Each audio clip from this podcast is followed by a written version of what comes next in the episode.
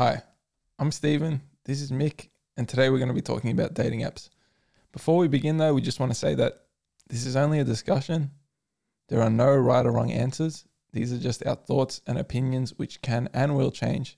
Neither of us are experts on anything. We are just two dudes talking. Dating apps today, Mick. So, the way we're going to do this is we're going to split it into two parts. The first part, which is what we're doing today, is we'll just talk about okay, what's the current landscape, what's it like, and then next week we're actually once we've discussed that, we're actually going to come up with okay, if we were to design and build a dating app, how would we go about it? So I guess the first thing, first point of order then is what are our histories with dating apps? And yours is very simple and easy, zero. Yes.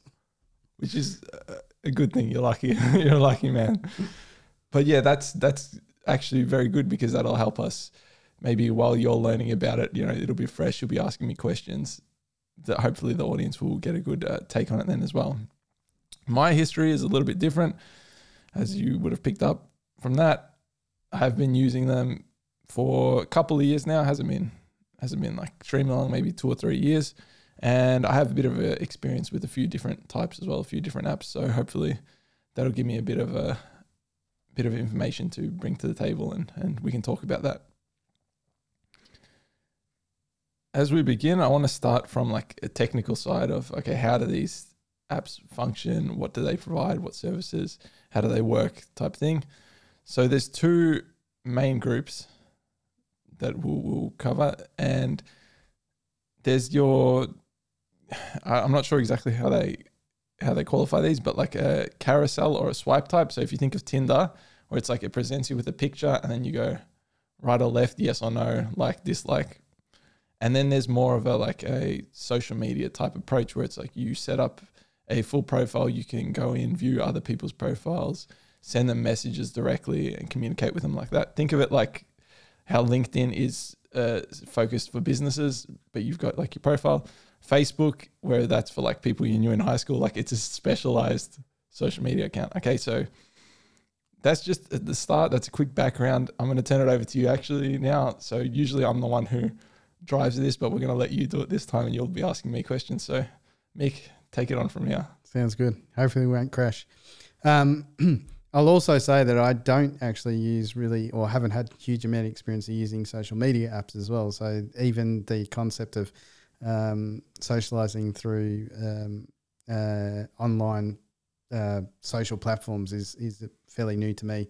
Although I do have a technical background, and I guess maybe I'll pull that back. The time in which I did use uh, what would maybe be considered as a social media platform was all the way back in like IRC, IRC chat rooms or in ICQ and uh, I yeah I think it was ICQ and all the rest of it. So from that point forward, I sort of um, understood what they roughly were at that time, and then haven't really had Facebook or Twitter or those kind of platforms as well. So the concept of socializing through any online thing is going to be very new for me. So it seems like you broke them into two groups, which I think is good.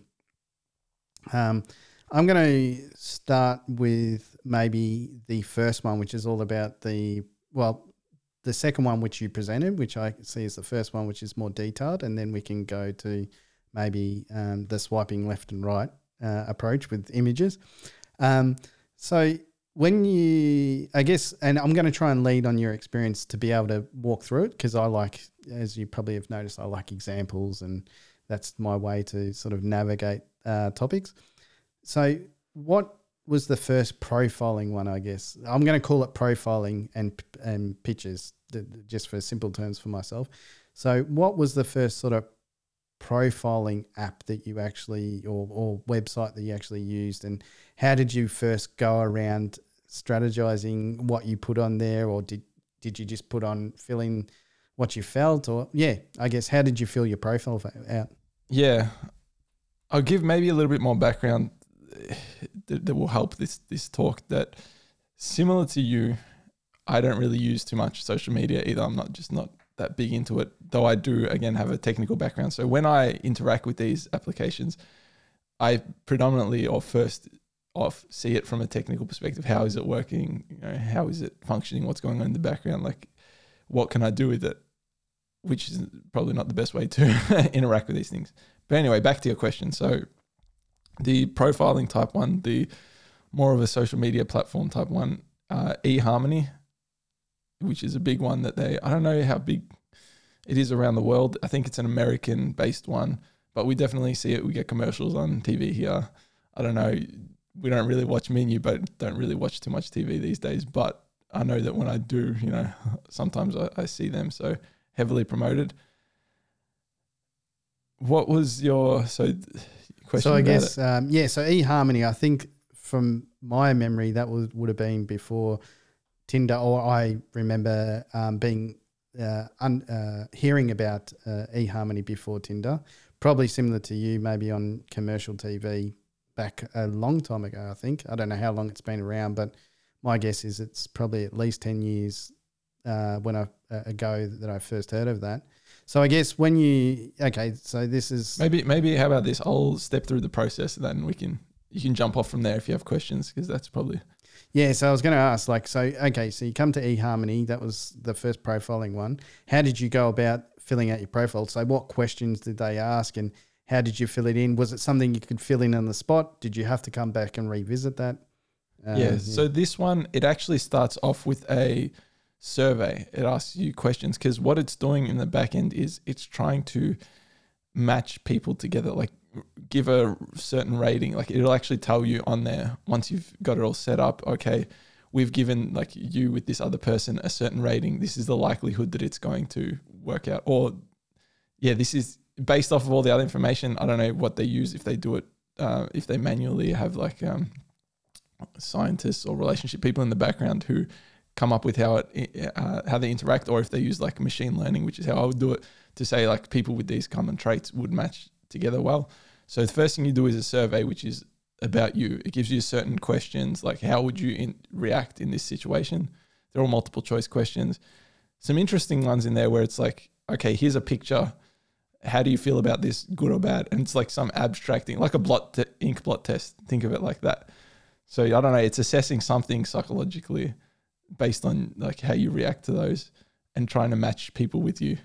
Wow, that's very interesting. I never even thought about that. So my first perception was, oh, okay, and I need to fill out my name and my age and maybe a few things I liked or whatever. So it's much more. Uh, it seems like it's much more rigorous than that. So, um, can I ask? Did you you had to fill out those standard demographic questions, your age, um, your, your name, and all the rest of it, uh, location as well? I'm assuming um, was was part of that. Yeah. So once you finish that survey, that's when you get to okay, fill out your profile.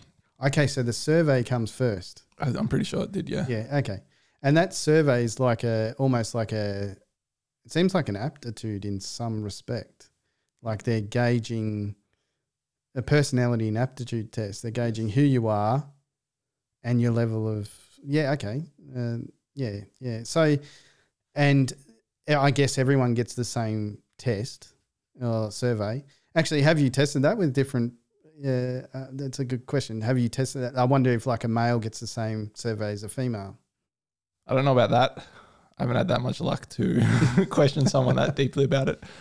I think they are the same test though, and it does give you. It is actually just a personality test because at the end of it, they do give you a PDF which has okay, these are the personality traits. These are your level in each one of those traits. So it is, and, and it's pretty cool because you can sign up for free. And even if you never want to use this site, I mean, I don't suggest to do this because it would just add a whole bunch of uh, people to the site who aren't actually going to use it. But it gives you, it is pretty much just a free personality test because it will give you that that printout at the end.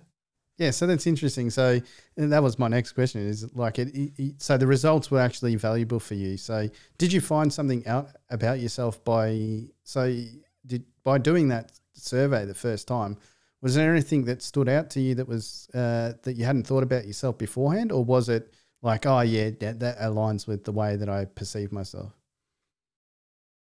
I think there were a few. I can't recall. It's been a while now. It's probably been a year or two since I did it. But there were some things, some personality traits that stood out that I'm like, okay, if they were to ask me how I felt about it, I wouldn't have given that answer. So it was interesting from that respect. Even, you know, even though I think know, I know myself pretty well. There were still some things that other people thought actually you're probably more this way than than you thought. Yeah, because it, it makes sense. I think this survey was probably. Uh, I think you're debating whether you'd do it via AI, or maybe there's a. I'll decouple some of the aspects here. So, on one hand, I think the survey is probably more likely being created by professionals in order over you know different various different research in order to get to some kind of important measures and or personality traits. But then uh, at some point, those personality traits then go into some kind of machine learning or algorithm in order to try and match you up with uh, other people that are that are based in the system. Um, okay, so you filled out uh, you filled out the survey. Um, you, you you get your personality traits at the end. Then you fill in your demographic and uh, information. I'm assuming. Yeah, then it comes to filling out your profile. So some of these standard things, they they each app slight there's slight variations on what information you can provide. Majority have them have these these ones. So like your name, usually, usually it's just your first name that it shows to other people. You put your full name in for the company behind the app, but for whoever, when it's showing it to people, it just shows you first name, probably privacy things there. Location, where you're located. Now, depending on the app, it'll narrow it down to a city. Or for eHarmony, it actually it won't show. It, it shows like the start of a postcode. So like even you can't see where someone else is located, like what suburb they're in. It'll just show they're within a certain radius and then like the first couple of numbers of their postcode. You can add images to most of them. Uh, most of them allow you to add like a short description of yourself if you want. Then there's prompts that it'll give you. So it'll ask you questions and then you can fill out those questions and say, okay, uh, yeah, to give a bit of a background about the type of person that you are or a bit more information and then it's got a whole bunch of other things usually, like uh, your op- occupation, level of education, whether you smoke, drink, or do drugs, pets, uh, previous relationship status, whether you have children, want children, religion, politics, various entertainment interests, hobbies, sports, food, travel, personality traits, like all this stuff. To it, it's it helps for other people to get an understanding of who you are, but it's also used if you want to filter out people. So if you're like, okay, I don't want to see people who smoke, you know, I'm not interested in people who smoke, then you can say, okay, I don't want to, I don't want that. So yeah, the information is used to give other people an idea about who you are, but also for the system to filter out and do, you know, database stuff. That's very interesting. So, okay, so the first test is really about what how they perceive who you are from personality traits. I mean, obviously you have some control of the input you put into that initial survey, but you just you might not necessarily be able to foresee what that survey results will actually show. So that part is like their system trying to analyze who you are. And then your profile is what how you perceive yourself and what uh, likes and dislikes you have. So, like you said, um, you can now, I, irrespective of someone's personality traits, you can remove any smokers or someone that might be a, a drinker or whatever, whatever a religious belief or whatever. You can now filter that out. Um, and then those two c- combined results then really get fed into uh, some kind of algorithm or these days probably like a machine learning process and then that will assign you, um, yeah, I guess uh, potential partners and and uh, potential people to to link up with. So, is there anything else outside when you first start up those two things? No, you pretty much hit the nail on the head. Again, that first part where the system's trying to understand who you are, they don't all do that. Some of them do. Some of them have like just a few smaller questions that they'll ask you to try and get an idea about who you are. But the majority of them are okay, just put information about yourself. And then eHarmony is very upfront that, okay, we're using this information to try and match you to people. But even the smaller apps, the swipey apps, they usually claim that, okay, in the background, there's a computer that's trying to match you up with people dependent on the answers you've given or like what information you've provided about yourself. So it's, and this, it'll come to like when we talk about what are some of the issues with it. This is one of the shortcomings that I see with some of these things is that it doesn't it's not upfront about how it's using your information in the background to you know match you to people or to even give you that little number like the other ones don't give you a number at least the other ones that I've used don't give you a number of how like likely your relationship is to work but eHarmony does and it puts it there but you really have very limited information about okay what does that number even represent? How are they coming to that number? Okay, and I'm going to go back just one step. So that number is like something I want to talk about a little bit more. But when you did that survey at the beginning, and I know this is more seems to be more heavily done by some sites and not others. When you did that survey at the beginning and it, and it gave you those personality traits, did do you feel that any of those may have impacted the way in which you presented your profile, or was it like, oh, okay, that's great, that's completely separate information to the way I want to present myself, or or uh, what I want to filter through? Personally, it was separate, but I do see how people could possibly look at that and be like, oh, okay, I'm going to highlight this about me or something. Very interesting. Okay, so now you've got your profile set up, and um, uh, it's time for the system to do its work, uh, do its job. And I guess I'm leaning off of uh, your process with eHarmony, and you can branch off into differences with other apps that you've had or, or websites. So what happens next? Like, did did you get a list of people immediately with uh, with this uh, number? And we can talk about the number, but I think I just want to go through the list of people. Did you get this list immediately, or did it sort of just spam out like uh, your profile out to other people and it was their ability to respond. How, how does the matching process work, I guess? Yeah, for so they are they are different. So we'll talk about eHarmony first, but when I get to the other ones, I just want to let you know up front that they are a different process. So you might want to come back to that again later on, or we might want to come back to it. With the eHarmony, it's once you've set up your profile, it shows you you can go to a section where it just shows you a whole bunch of people and gives you a name. It's just a list of people with like numbers in the corner to represent, you know, how likely it is that you will match or be a good uh, companion with them. And yeah, there's you limit it by distance usually, but there are those other filters based on you know, like I said, like smoking, religion, whatever it is that you're concerned about. But yeah, with this one specifically, and that's that's one of the reasons I prefer this type of one over the other one. So I, I, I don't use those other ones anymore. Like I just find I've got a bit of a problem with them. Whereas this one, it's a little bit more upfront. You can just see it's just a list of people they don't worry about. You know, we'll present you with it. It's like no, here they all are. You can look at it and you know message them or whatever if you want. So yeah, once you're done with the profile, you can look at anyone that's in their database that fits your filter criteria, and then you can look at their profile. You know, go through it, and then if you want to, you can send them a message so it's it's very very open, very uh allows you to do a lot. That must have been when you first did that process.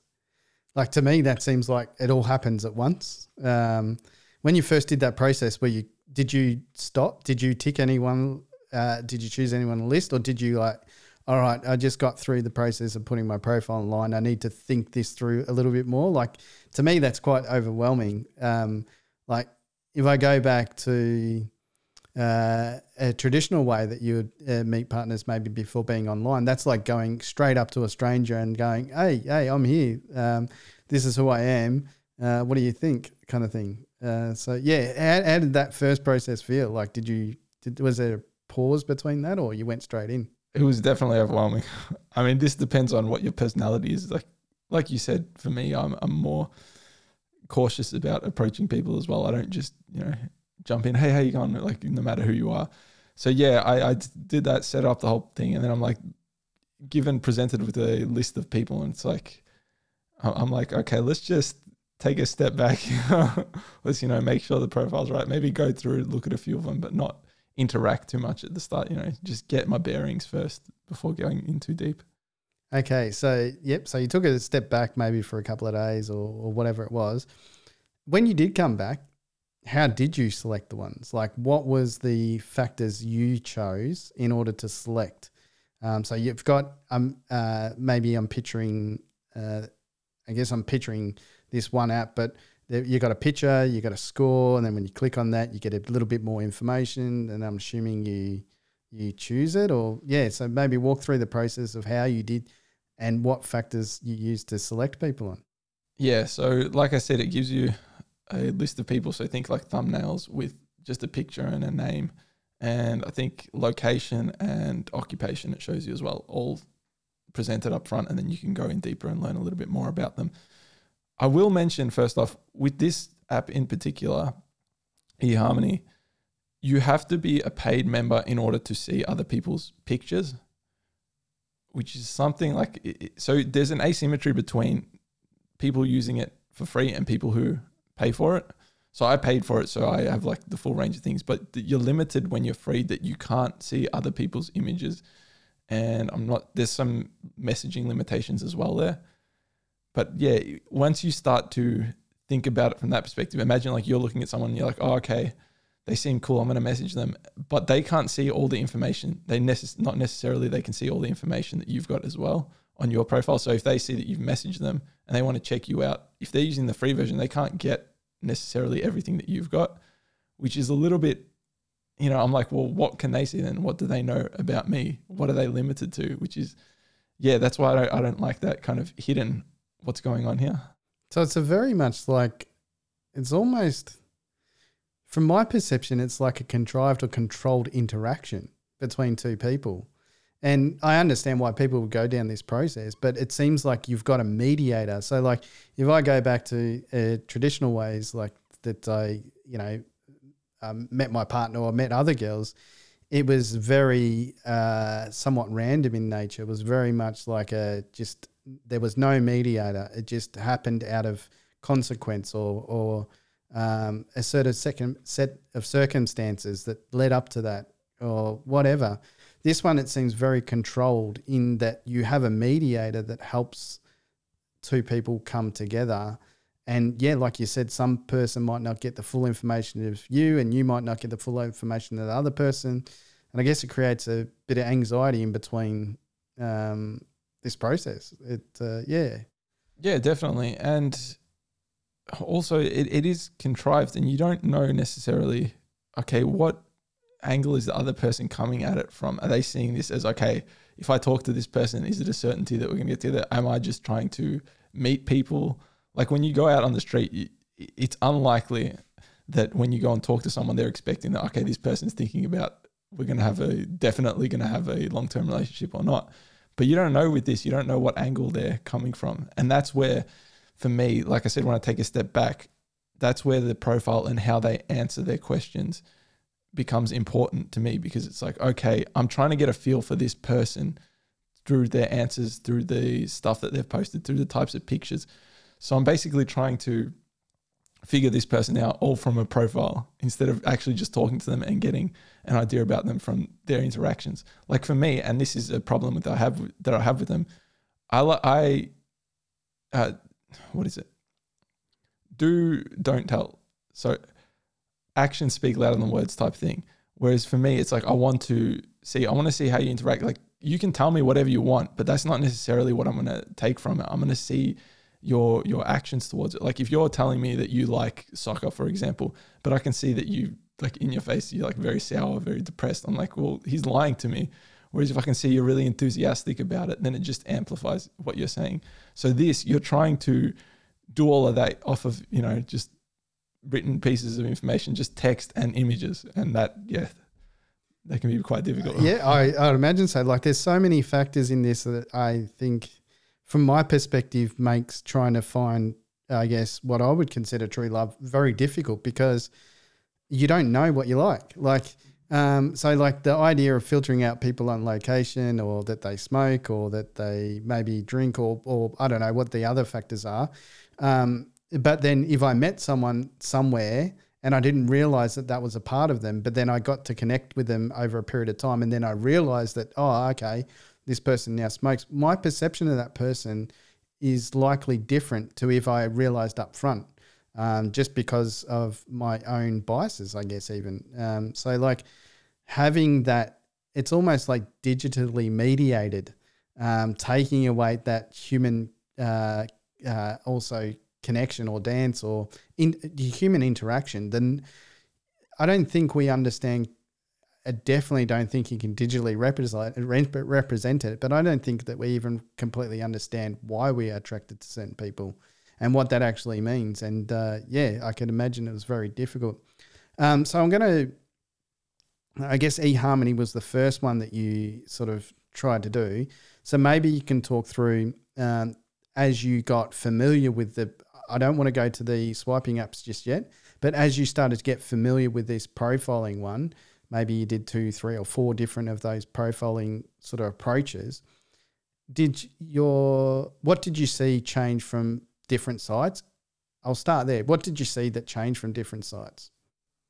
Like different sites similar to eHarmony, is that what asking? Yeah, so we're sticking in that profiling range where it's not just an image that you're. I'm guessing an image is a condensed version of this, but um, so I guess we're sort of leading to Tinder towards the end. But the profiling one was there uh, other sites that actually included more information?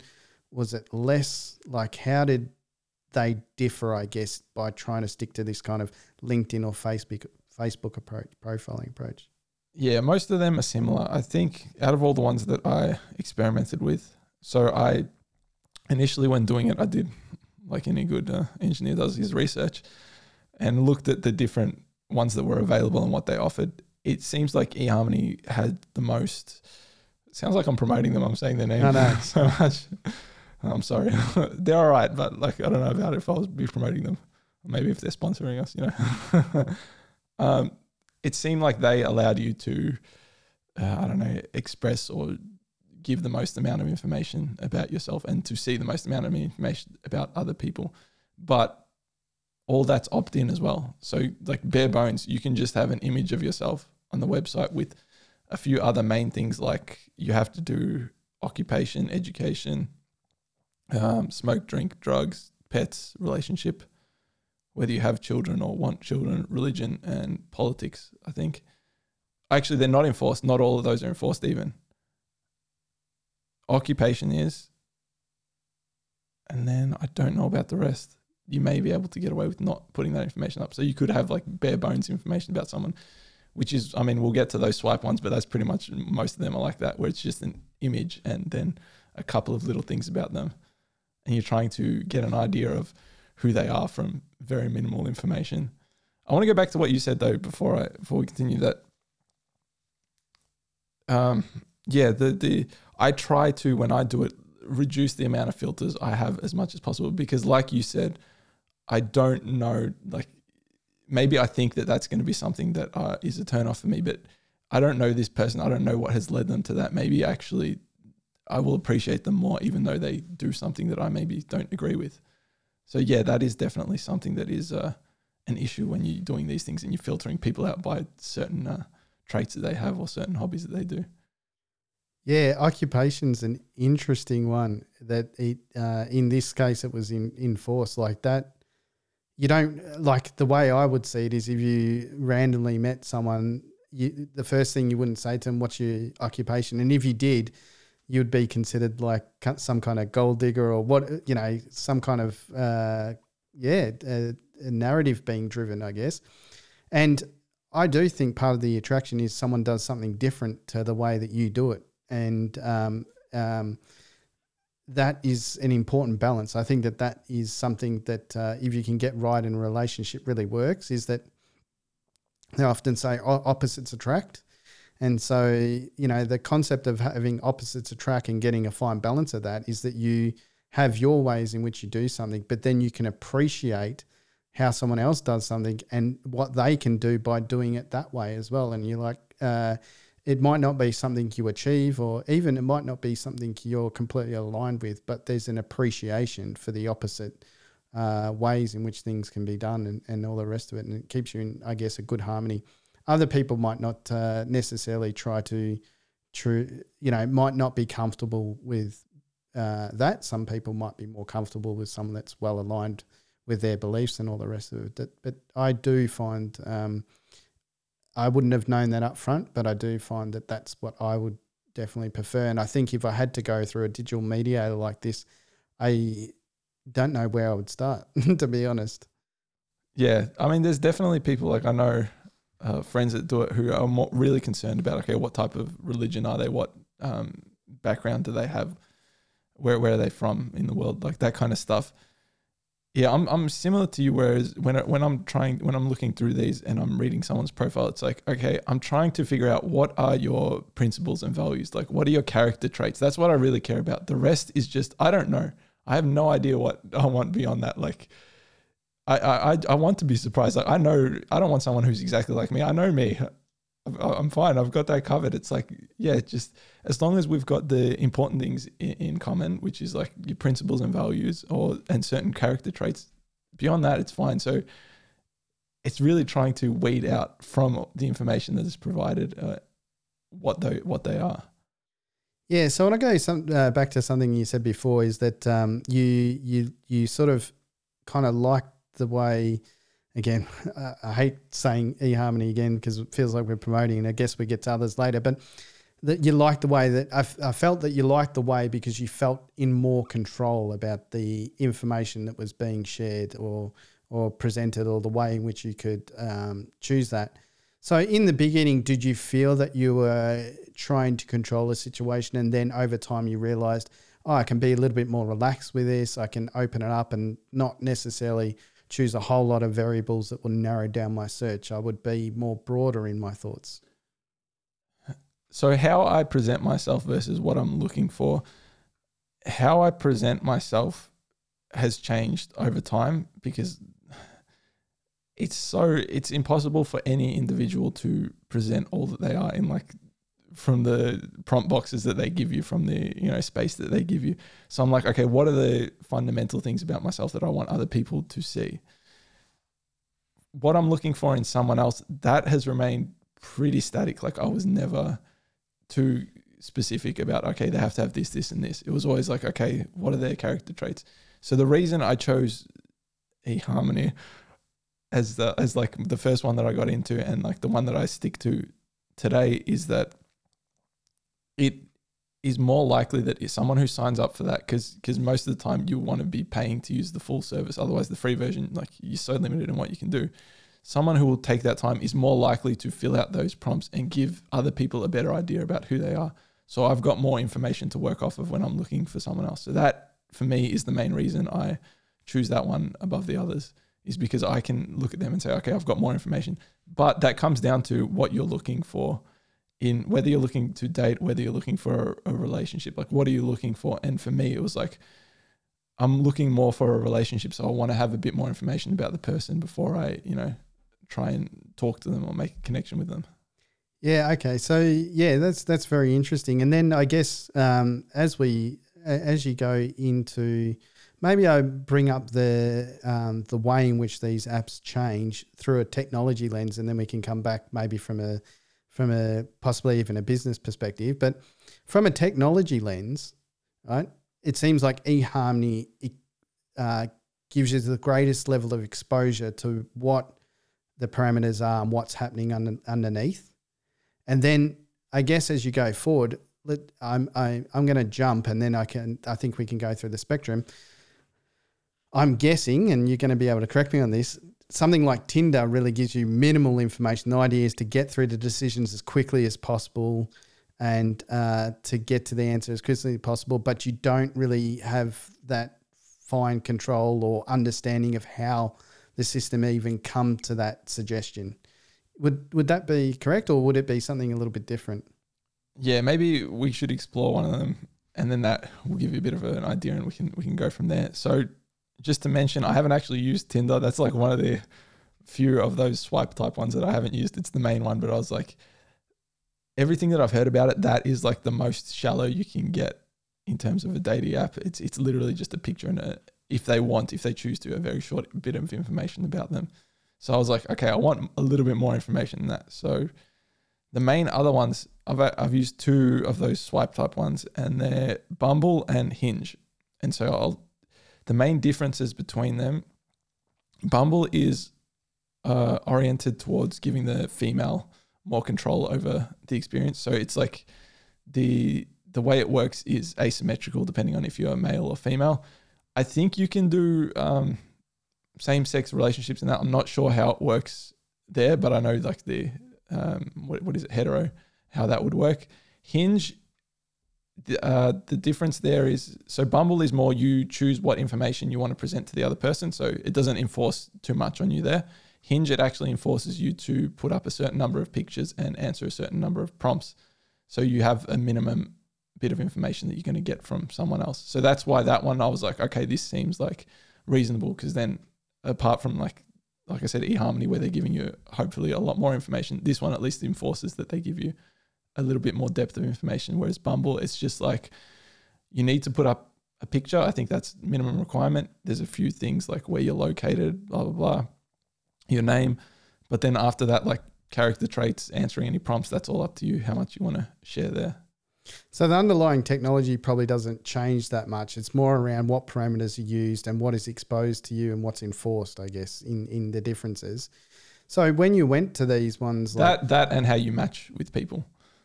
So I guess maybe maybe I'll talk a little bit about how that works if you want.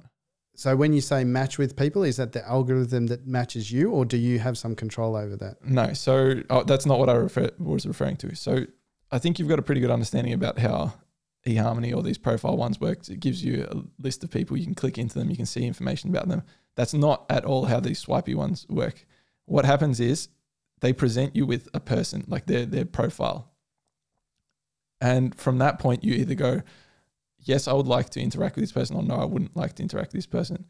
In order for you to even talk to someone, both of you have to have said, "Yes, I want to interact with this person." So it'll give me a, a, whole bunch of people. You go left or right, you know, depending on which one's like, dislike. And then, so, okay, say you say, okay, I want to interact with this person. They look interesting. I want to, I want to talk to them. And until they have been presented with your profile and they have said the same thing, you don't interact with them. You don't know anything else beyond that. Like once you swipe left or right, every, all that information is gone. It's totally out of your hands. You know, if they don't, you know, you may never see that again. Oh wow! Okay, okay. So, um, and maybe this is something I overlooked with the first one. So with the profiling one, you get to see each other's information, and then how does the acceptance process works in that? Uh, so you send a request, and they have to accept, and um, yeah, and that's how you. But but you that acceptance process is after you get the information. Yeah, you're still presented with the information in the swipe ones. The profiling one, you can go back to it. It's like, have you ever used Facebook or a social media thing, or have you seen it? Yeah. It's like if you were to type in someone's name, but you don't type in their name, they're just presented in a list here. And then you select them, then you see their profile. You can choose to send them a message or not. They can do the same with you. There's like no limitations there the way like if you were to just keep on spamming them, they can block you so they don't get the information. But it's it's open. So anytime you want to communicate with someone, it's like, okay, I'll send them a message. So there is no um, limitation where uh, whereby they have to accept you or anything. You can send them a message and then they can choose to respond to you or they can choose to just leave you or they can choose to block you. It's up to them. So that's like completely open. Okay, so I think I now know the difference. I'm going to relay it back a little bit. So in one in one situation, the profiling one, it's like I can send an email at any point in time. I can block emails, obviously. I can block spam, but basically, I can send that, and you can determine when to respond or not to respond. With the uh, with the swiping one, it's like a uh, it's like a accepting a friend request, I guess. It's kind of like when you first swipe to him you can't really send them anything. It's just saying, oh, uh, this person's requesting to be able to communicate with you. Do you accept or decline? And then if they decline, then it goes nowhere. But if they accept, you now have a form of communication that you can do between each other. You're correct about how it works, but it doesn't, depending on what which app it is, it won't necessarily tell the other person that you have said, I want to communicate with you it may not even show you to the other person. And this is where like the monetary side of things comes in, where it's like you can swipe. It's usually right to accept, right? So you swipe right to to go. Okay, I want to communicate with this person. That gets logged in the database in the background, but you may never actually get presented to the other person. Once the other person sees you, it doesn't say that you want to talk to them or anything. They have to just by themselves looking at it go, hey, I want to connect with this person as well. Oh, wow, that's interesting. So, okay, so I'm trying to imagine it from a technology point of view, but I'm also seeing the human interaction. So, basically, with these swiping ones, you the system creates a list, and I'm guessing there's some kind of scoring that's involved in that list. So, like in eHarmony, you got presented a, a likelihood score. I'm guessing this list of people that get proposed to you by swipe when you swipe, uh, there is some kind of scoring system happening in the background. And part of that scoring system is impacted by other people wanting to connect with you. But you might never get to that you might be down here on that list and you might ne- never get there, or it might not even put you in that list if the system determines yes, you you wanted to connect with that person, but we don't see that you're fit, so we're not going to put you in the list, or we're going to put you right down the bottom. Correct. It's it's filtering out the people that it presents to you. Now that filters can come from your own. Okay, I don't want to see people that are whatever. So like even if I swipe right on someone, but they don't want to see people who are, I don't know, male. I don't know any other trait about myself that I, that everyone else would be familiar with. If they don't want to see males, it's never going to show you to them because they've filtered you out themselves. But there could be other filtration devices going on in the background, like in the database that we don't have access to. Like it looks at you and says, "Oh, this person hasn't paid. I'm not going to show you to the other person at all," and you just you don't know that information. Okay, so from a technical point of view, it's it's like and logic. So it's like two people need to s- swipe yes in order for the system to connect to you, and until that occurs, you can you won't connect with them regardless if you've swiped. And the the or logic, I, I mean the and logic, I'm sort of saying and because one and the other need to accept that and logic is controlled just through a list that gets presented to you. Through a list, and if you yourself, yeah, want to connect with Yeah, but you don't get to the and logic until in the list both of you get presented with each other. correct. Wow, that's blown my mind.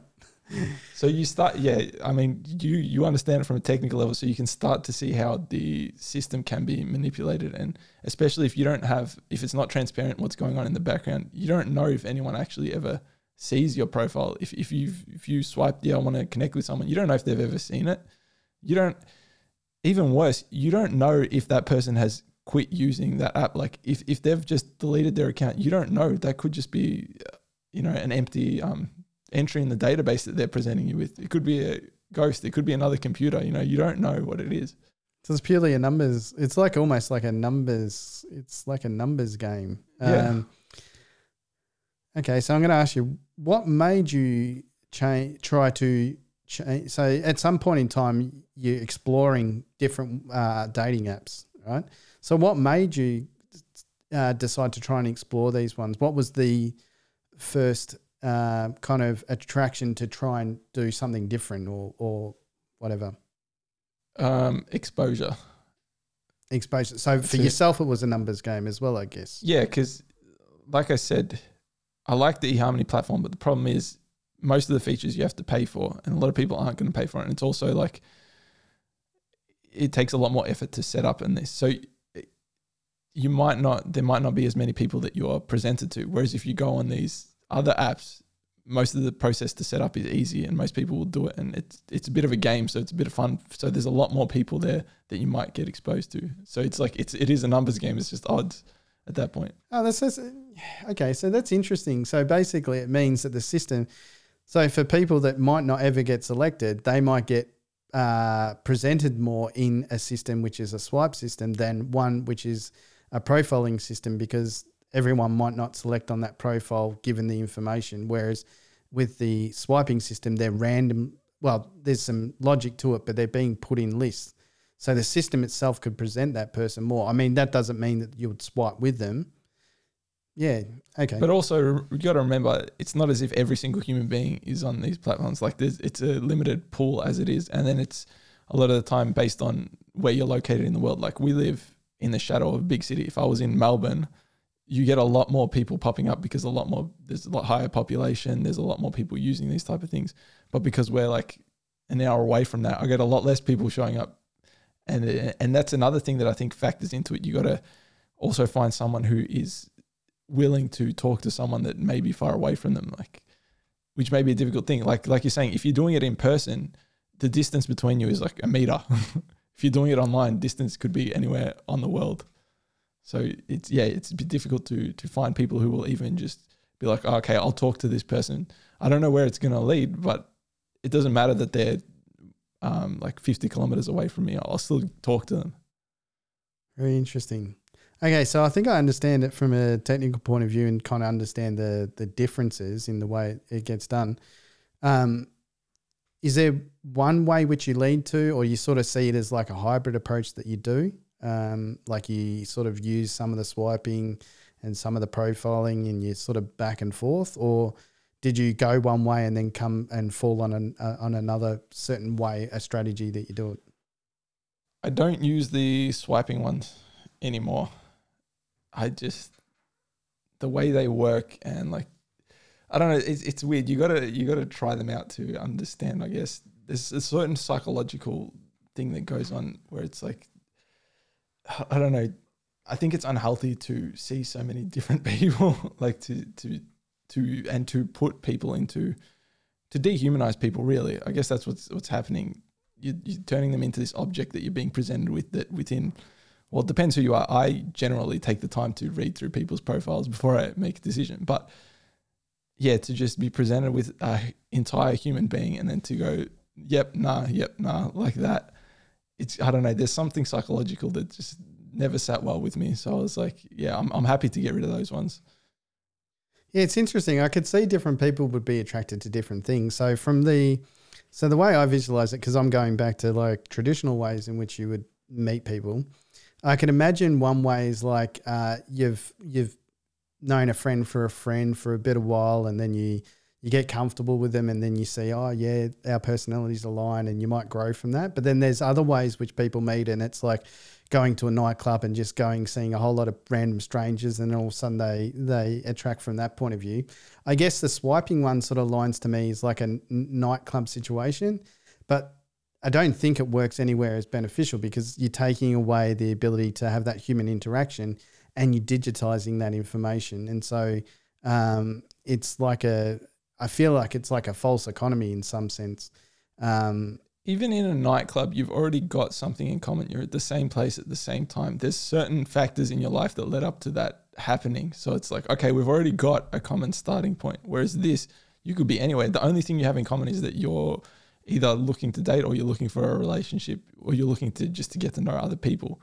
So, you know, there's very few things that you've got that you know are the same about the two of you. So, so okay, so from the experience, would this be a, a kind of generalized statement that um, if you're looking, trying to look for a, a, a proper relationship or a long term relationship, I guess, you would be more inclined to go down the profiling one. But if you're someone that's more inclined to have a one night relationship or a short relationship, you're sort of going to the swiping one, or would that be a good generalization? Yeah, I definitely agree with that.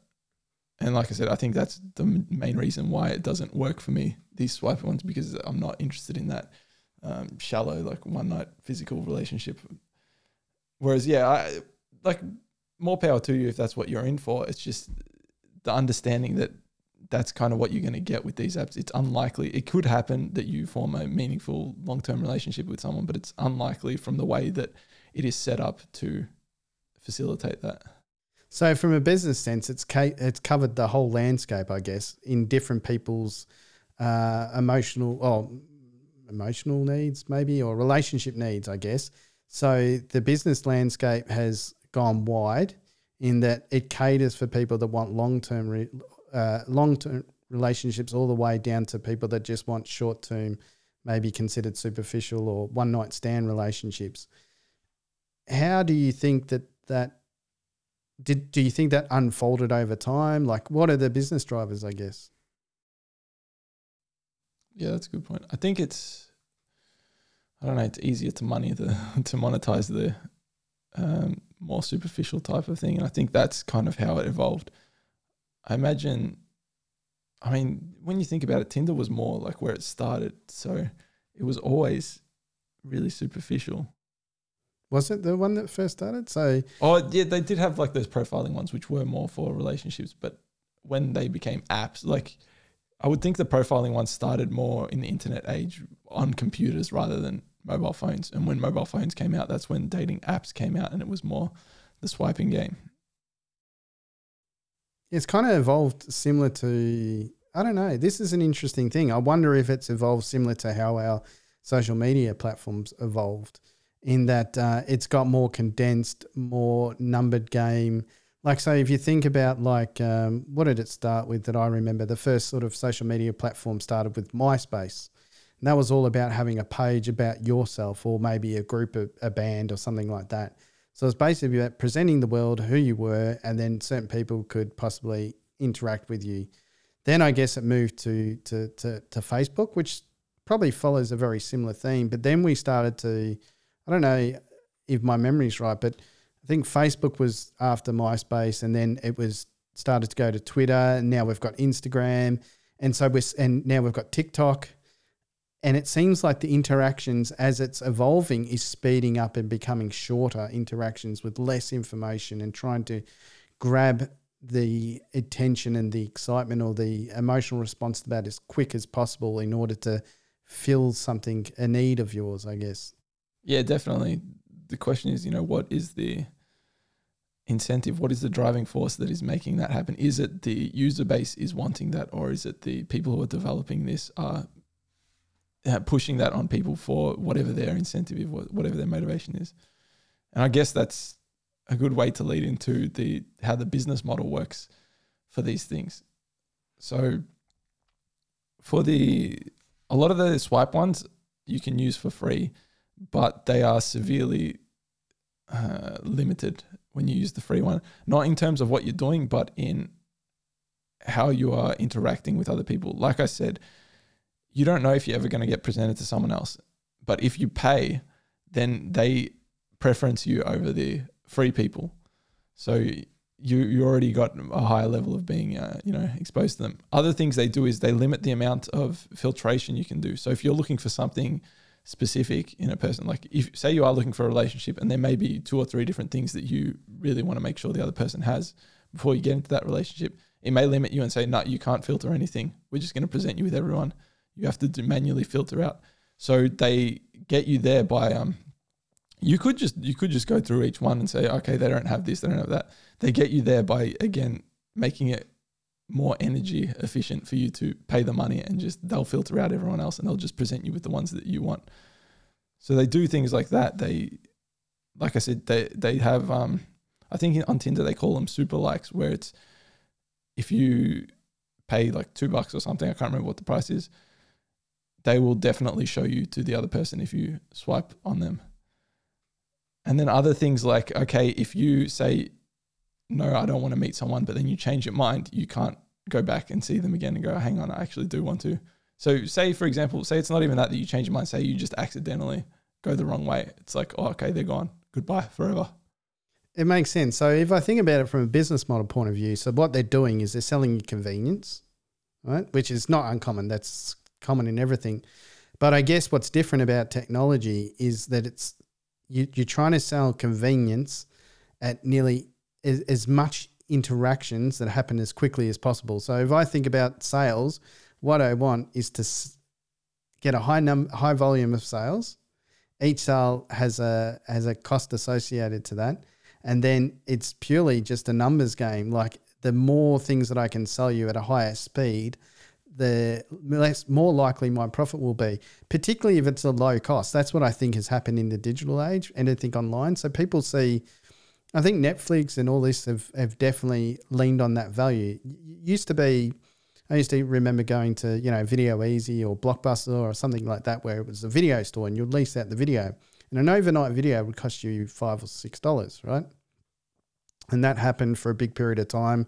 And in Australia, which was different to America, they introduced uh, cable TV, I think around the early to mid 90s. And then you could actually get more, but it was like $100 a month.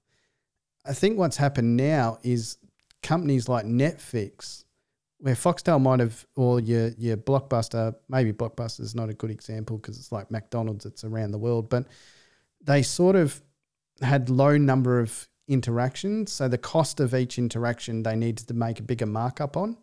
But as you globally grow your your this is like a user base in the technology. As you grow that, you can convince people to put in less money and get higher number of value volume of sales and make the same value off of that. So it's much easier to sell something to you for a dollar than ten dollars. And if I want to make the same amount of profit, I've just got to get more people to give me a dollar than, or more interactions where you just say oh, it's a dollar than me to convince less number or less number of interactions at ten dollars. Do you think that work? Like, can based on those comments with eHarmony, is it like an upfront cost? And has it become more modular as you go down to the to these newer technologies where it's about number interact number of interactions. Yeah, it is. The uh, I didn't say how eHarmony works, but yeah, you pay for a certain period of time, whereas these other things are more one-off type things. Where, like I said, okay, we will promote you more for an hour if you give us a dollar. We will show you to someone if you give us two dollars, whatever it is. And yeah, that's definitely the way it works from a from a the company's perspective, from a business perspective. I, I don't know if that works though, because they keep increasing the prices and keep like trying to modularize it and add more. It's like, is that really working for you then if you're having to keep on changing it? But I guess it is from the human user perspective. Like, I think that's very detrimental that they that you know, what what is that doing to the human, forcing them to or or highlighting them because they'll pay money like what does that say about us I don't know. And the other thing is your incentive then to get people together, which will result in them no longer using the service, is not there. Your incentive then is to keep them there as much as possible so that they'll possibly give you money into the future. So, yeah, what's going on there? Are there, what is the objective of the business or the company behind the application then? Is it to get people together or is it to keep them apart and make money? Yeah, it's a really interesting point, and I think it's something that uh, we'll probably touch on in in future podcasts. Um, uh, to me, it signals yes. I would say that it does work. Like you're saying, uh, you know, your idea that um, uh, uh, doesn't really work because they modularize it more. There's more charges, and they just increase it up. Uh, m- my guess is yes, that's a signal that people are they're looking for the boundary. So they're saying we're going to continually keep growing our profit until we get rejected on this right? And so by slowly doing that, it's what's the old frog analogy? You slowly boil a frog in, in water. It's the same kind of concept. Dollar, oh, it's only a dollar twenty. It's only a dollar fifty. Oh, it's just this one. It's just this one. And so slowly they're growing their profit. So that's that concept in my mind of like production for profit. They keep producing if, if you, and and acquiring that profit. And then, like you said, is that you know that then comes into this moral question of what you're saying just a second ago is that now should you trust that service? Because if they show signs of where they keep pushing and pushing and pushing in order to continually grow their profits. You now have the question of do they really want people to have a long-term relationship? Or is it much better for them to have a short-term relationship and them to come back the next night. So in my mind, from a business sense, uh, a a app that actually promotes one night stands is the most value from a profit sense because you're going to come back the next day and the next day and the next day and each month you're going to purchase a little bit more and if I can make you feel even less confident about yourself I can actually then get you to try and promote oh pay it two dollars to be what was it a super super user or whatever it was. super was like a super like. Uh, pay dollars and you know two dollars to be a super like. The reason I'll be paying that two dollars is I'm not confident in myself or I'm not confident in the system whatever it is. So yeah, I can definitely see that um, the drivers for business in um, in the in the trying to match make people for relationships or, or love is there's a there's a road at which the, these might come in or looks like they are coming in conflict. Yeah, I like the way that you put that. That it, you see it as they do work, and I do agree with you after you explained it that if they are making adjustments to it, if they are increasing the price, it suggests that it is working because people are willing to pay it, and the effect that has, like like you said, that's just okay. How do we get them to continue to pay it then? Okay, well we need to make them more insecure. We need to, you know, we need to shape them and mold them. It's it's the apps are now changing the customers instead of the customers changing the apps, which is very scary because what is their incentive? Like we said, maybe their incentive isn't necessarily to make you a worse person or to make you feel bad or anything, but it ends up going in that way because that's how they get the money out of you. Yeah, it is a it's a, a really tricky situation, and I think it I think it just leans onto, and I don't know how. Um, I think we're just evolving, but it leans onto some of the flaws that we have in systems in general uh, that we adhere by today. So, like, um, I guess the only way that these dating apps are going to be around is the fact that people uh, there is a need, and they need to be able to have some kind of income in order to sustain the services that they provide. I guess the trick comes in how much growth or how much profit that these services want to acquire. And unfortunately, we have systems which, uh, uh, I guess, promote continual growth. And that becomes a problem in this situation because I don't think anyone sets out to create a day. I would assume that, in its raw sense, I think people were obviously wanting to do a dating app to help people um, connect and, and have relationships. And I, I would assume there's a lot of people that work in those businesses that are striving to do that.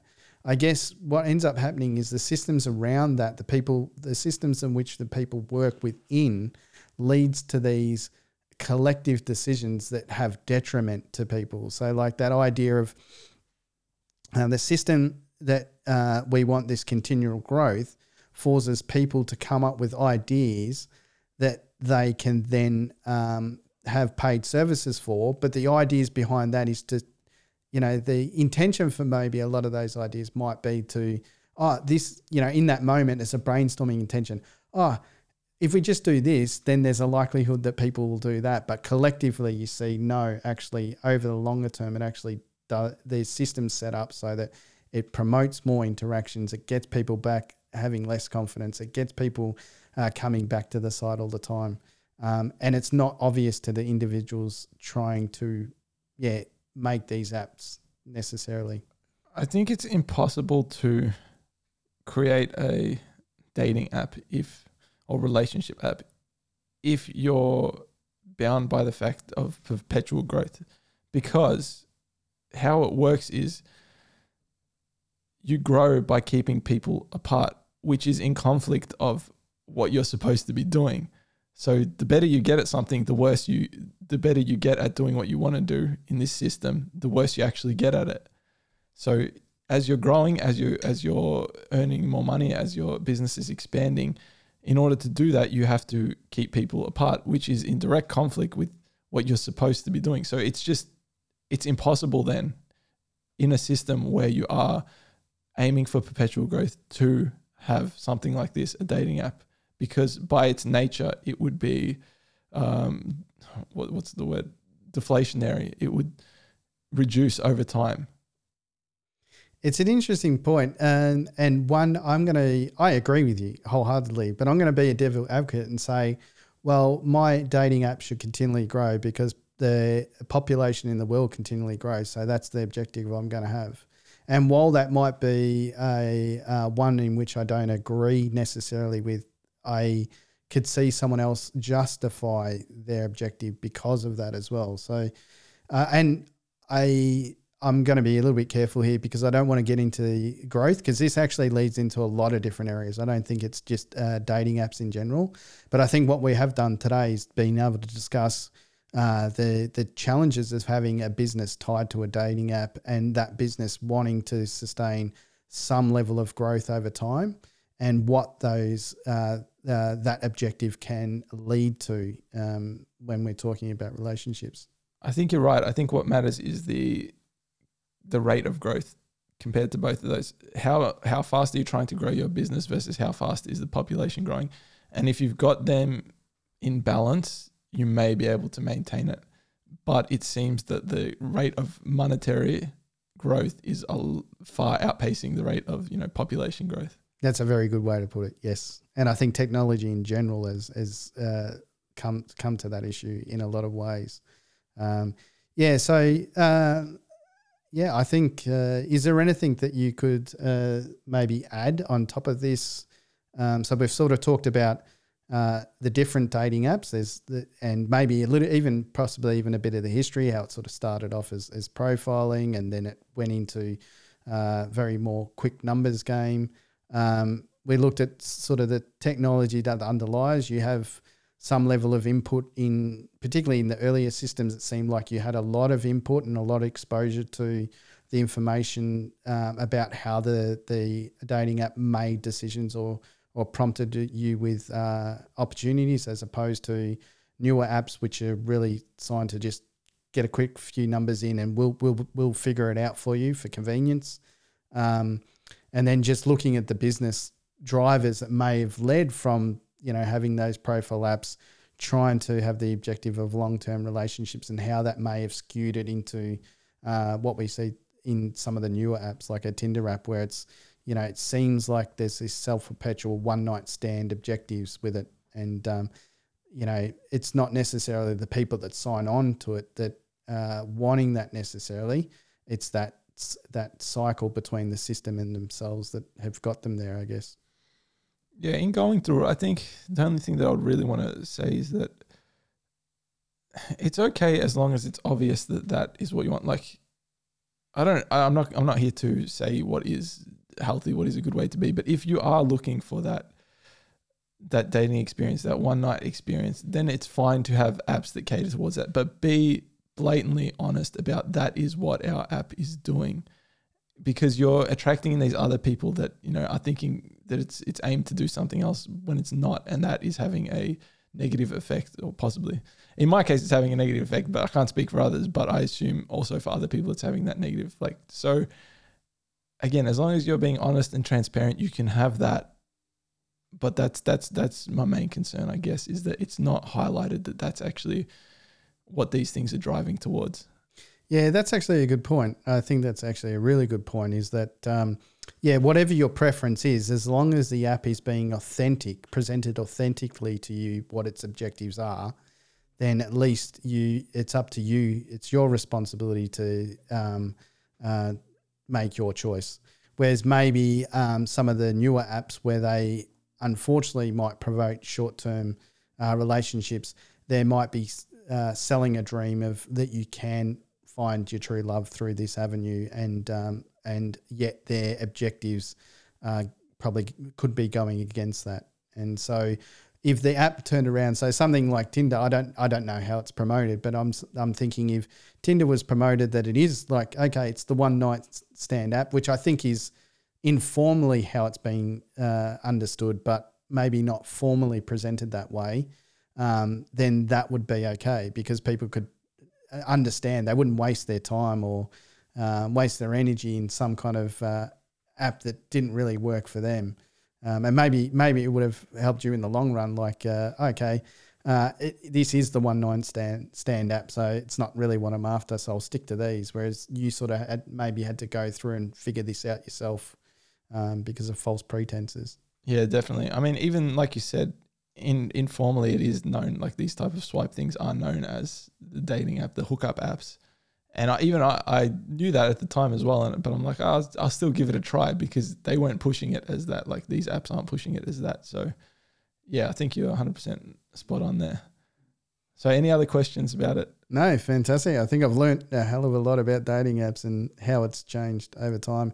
And I will say one thing, and maybe it's just because of my age, but it does seem a shame that um, and it would have been particularly difficult through COVID, but uh, or lockdowns in general in different situations. But it seems a shame that uh, maybe we lose the ability to just go out and randomly stumble across someone. Um, yeah, yeah. So if you are on dating apps and you're looking for a long term relationship, I would also suggest just you know going to a concert or going down to uh, you know out for to a pub or somewhere where there's social interaction or opportunities of social interaction with strangers.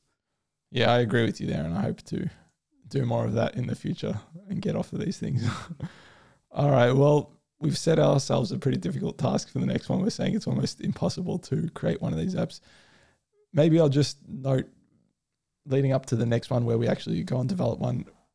We'll, we'll, we'll say if you are happy with this that we're not trying to create a dating app, we're trying to create a relationship app and I think we can, you know, work our way around that with that as our goal. Happy with that? Yep, happy with it. All right, cool. So my supplemental song suggestion for this week is Jermaine Stewart's "We Don't Have to Take Our Clothes Off," and my quote is, "Perfect is the enemy of good," and that's by Voltaire. thanks for joining us for this discussion.